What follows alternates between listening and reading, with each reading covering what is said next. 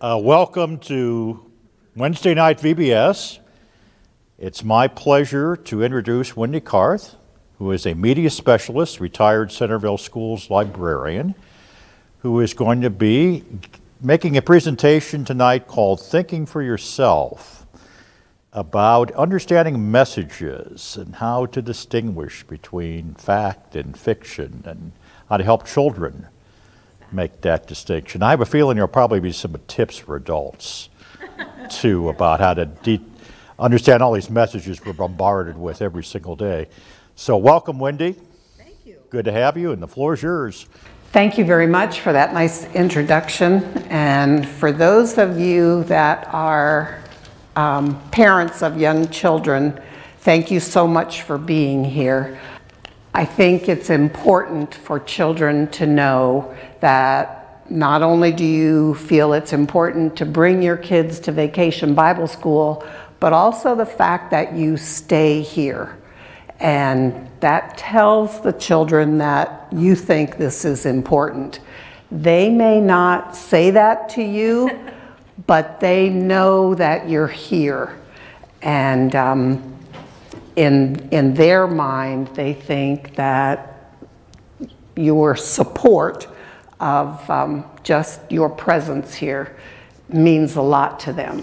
So I guess in another another way of putting that is that actions really speak louder than words. So you don't have to go on and on about telling kids how important it is to be here. Just the fact that you're here gets your message across. For those of you that are congregation members, I just need to put this little plug in here. Um, thank you so much for continuing to support the Boy Scout Troop 516. Um, my husband and I raised three boys here in Centerville. All three of them went through Troop 916, and I have to tell you that I just think it made a world of difference in their character. They are great young men, and um, not to brag, but I think a lot of it has to do with um, the Boy Scout troop that they met here and all the activities that you support here. So thank you for doing that. The other thing I wanted to say is I know you don't want to listen to me talk for an hour, so I'd love to have this be a conversation. So anytime you have a question or a comment or anything, please feel free to jump in. I literally can use all the help I can get. so that being said, let's get on to our topic, which is media. What is media and why does it matter?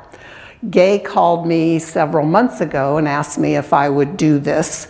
And for those of you that don't know, um, the year Gay retired from Normandy, I was hired to take her place. So I have to tell you, it was big shoes to fill. She was well loved and she did a fantastic job at Normandy. So, um, yeah, uh, she can be very persuasive. so I just thought, you know, she's asking, and I, I would be more than happy to do this this evening. So, what is media and why does it matter? We are bombarded daily with media messages from the time we get up really till the time we go to bed.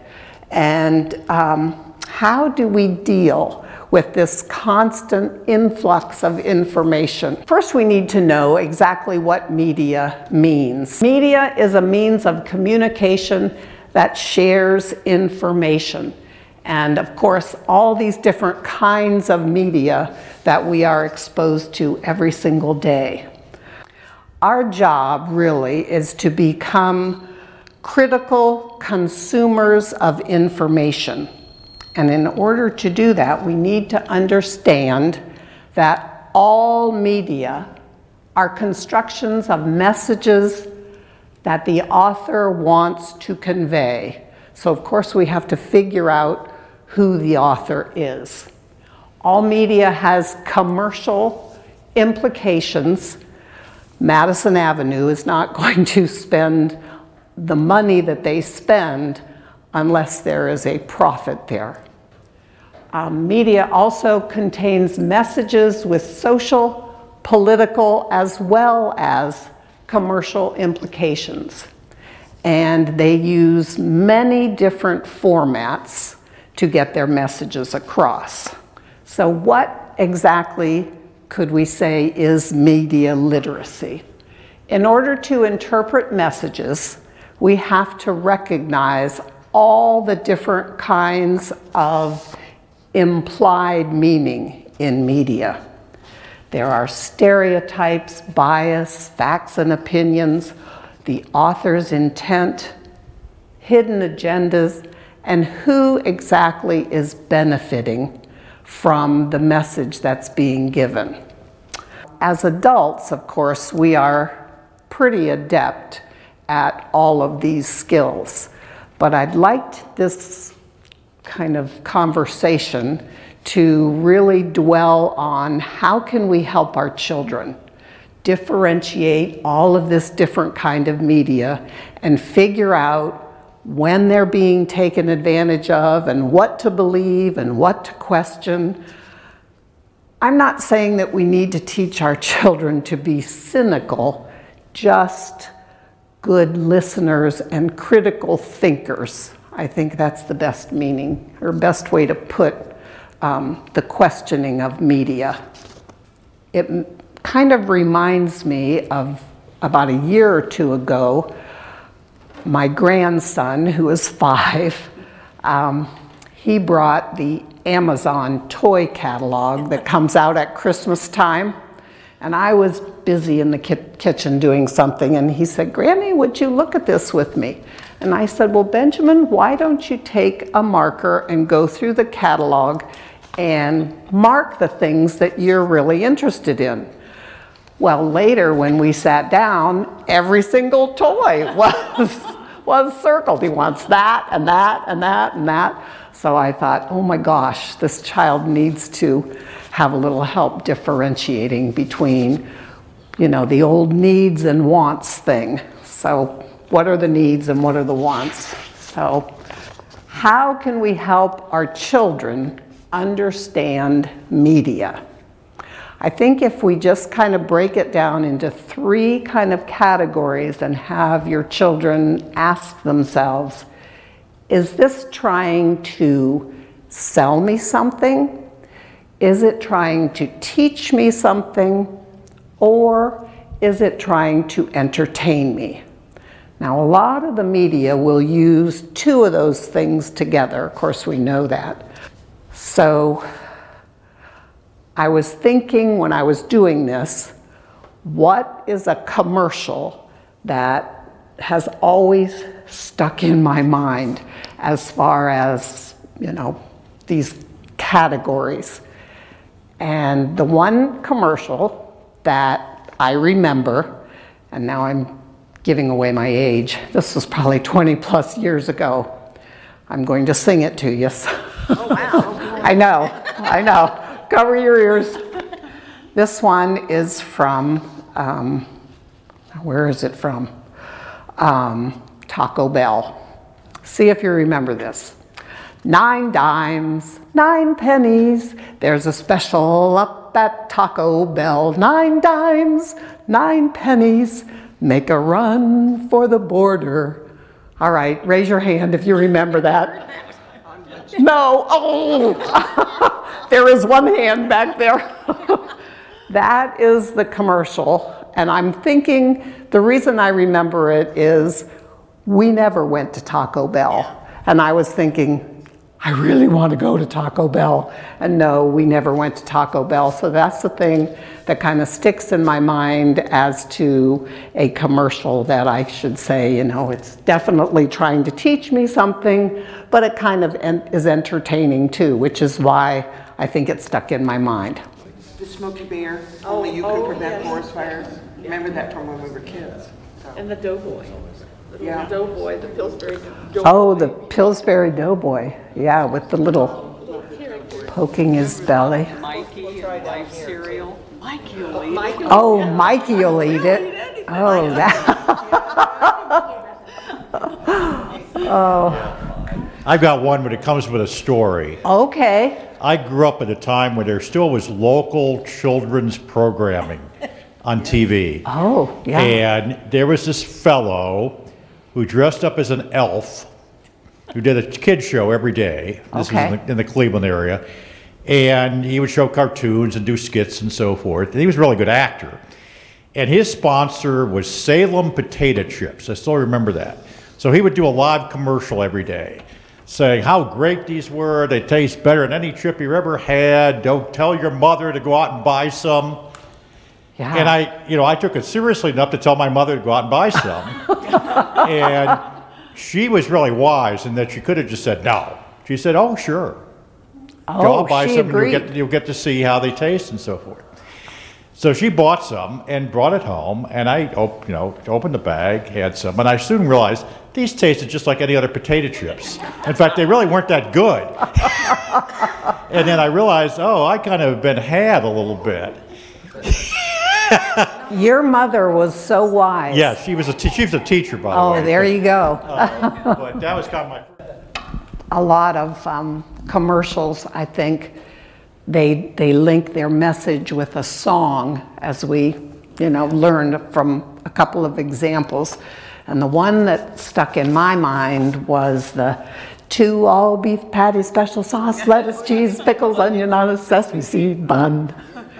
And I had to do some research on that, and the research said you have to listen to something over 500 times before it sticks in your mind, which probably does not say a whole lot of good things about my, you know, not relying on media, because obviously I've been exposed 500 times to that McDonald's commercial. So, anyway, let's take a minute, think about the examples that we just talked about, and what is it that you think is the most ex- successful element in a commercial that makes you remember the message?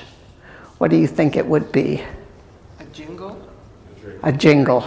Yeah, because we had Toys R Us. We had. I'm sorry? The characters that are the animals seem to be catching people to look at. Okay. Uh, Sports figures, even though I wouldn't know them, I'd be right with you. Yeah, I think so. My children never watched TV. We didn't use TV in our home. But we did all this with cereal boxes. A cereal box for little kids in a grocery store at home is the perfect place to start.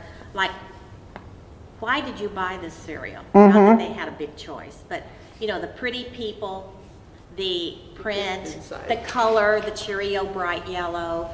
It is a great way to teach young children or work with them on what is it about this cereal you like? And it's never the taste. Something mm-hmm. on that box caught their Back of the eye. box, Huh? It is. backside of the box Yeah. you read. It's a gift inside. Well, it used to be you get Yes. gifts too when we were young. Yeah. But I found that you can do that even with preschoolers.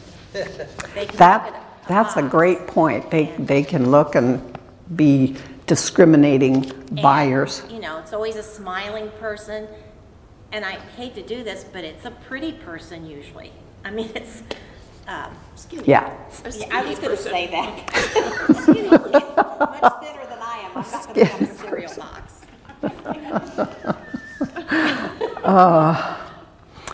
Okay, so we, I mean, we, we've talked about all these different things. When I was doing some research on this, I found that these were the top ways that advertisers reach out to children to um, get them to buy whatever it is they're selling. You know, we've, we talked about the music, the jingles, the sound effects. They even put laugh tracks in, so the, the message is, if you buy this, you will laugh and you'll be happy and you'll have a great time. There's celebrity endorsements, you know, and they, because I can, I can tell these young people here, you know, they're going, why would you keep a map? Just look it up on your iPad or whatever. I'm one of these people that I'm happy when I see a great big map. Yeah, it must be age, I don't know. Uh, But, you know, I can say, okay, there's the United States and over here's this.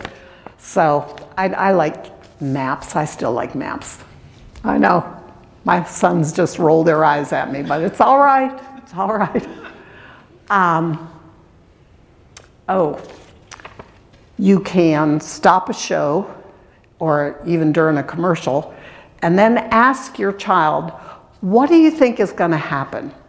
What would you do in this situation? I think the thing that I would like to encourage with children is don't be just an empty vessel where you're always just, you know, taking in whatever the TV is giving you. You know, think about how, how would I act or what, what would happen in a situation like that. And I think it's always good to ask your kids, is this something that's fact? Is it fiction? Is it make believe? Because sometimes I don't know if kids really know Or opinion. or opinion. Opinion's a big one now. Yeah, yeah, yeah, it is.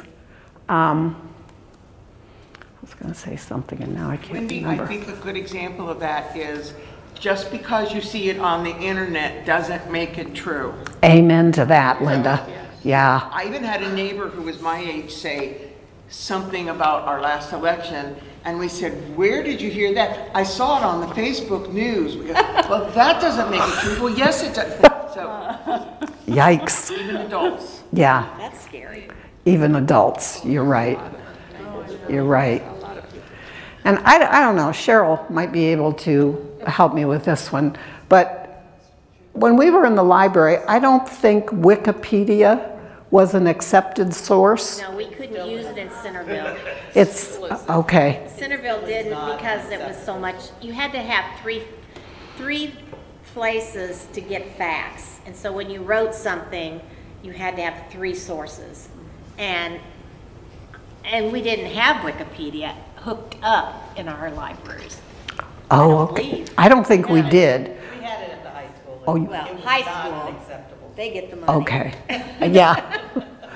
But you're saying at the high school it was not an acceptable source, and, And there are a lot of sources that were out there that Yeah. seemed good. You know, they had something that sounded like it was from a university and it was appropriate, but it wasn't. It was still fake information.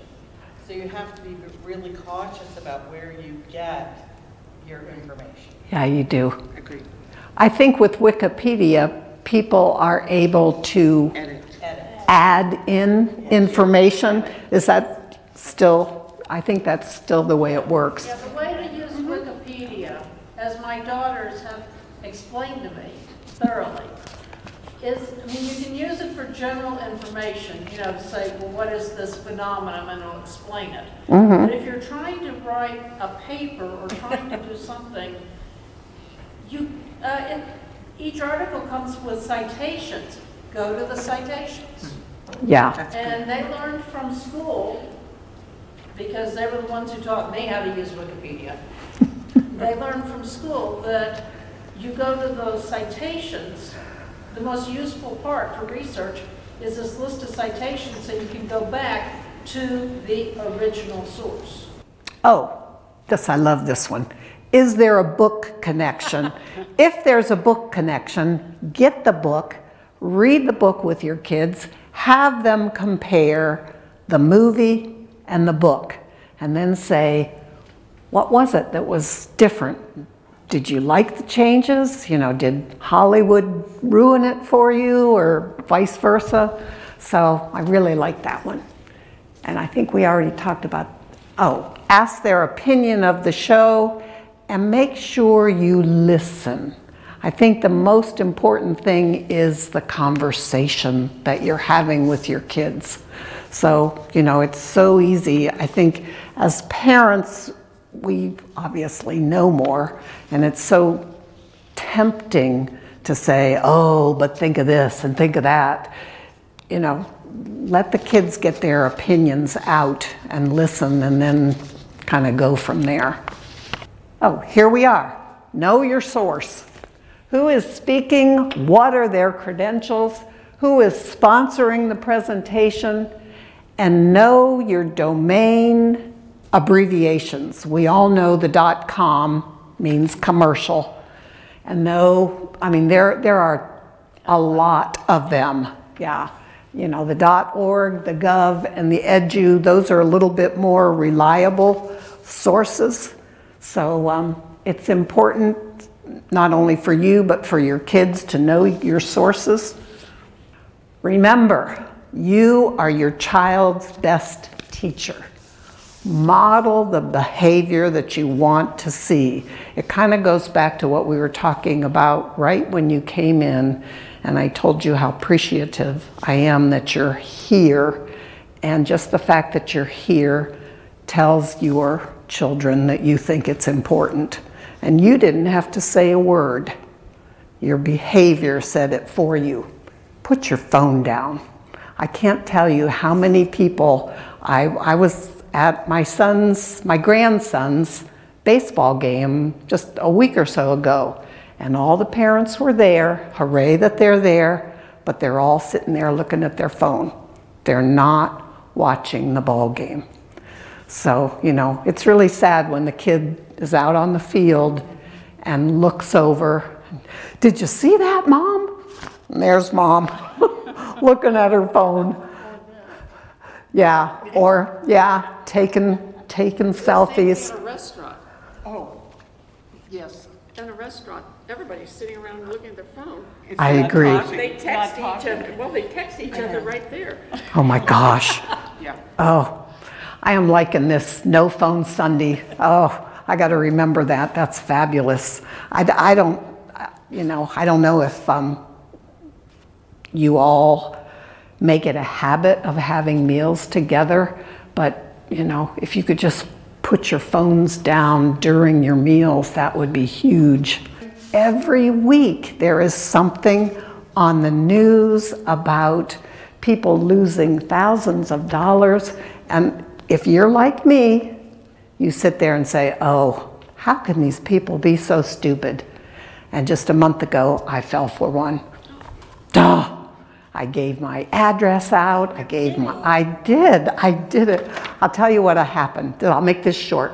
I went to CVS and I had a terrible experience and I was so angry when I got home, sputter, sputter, sputter, telling my husband what happened. And, you know, like 10 minutes later, up pops a, how did we do?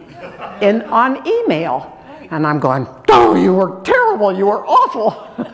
you know, and then they, they kept saying, well, what's your phone number? When, you know, what's your email? And, all, and I gave it to them.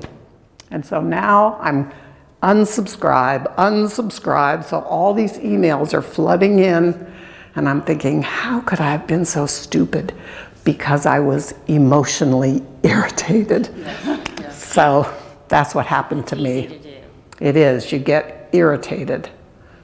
So I hope I'm not leaving you on an irritated ending. That's bad. so thank you so much for being here. It's been a delight. Thank you for participating. I certainly appreciate it. So, And we send our hopes for all these young people that they get their kids through and I know.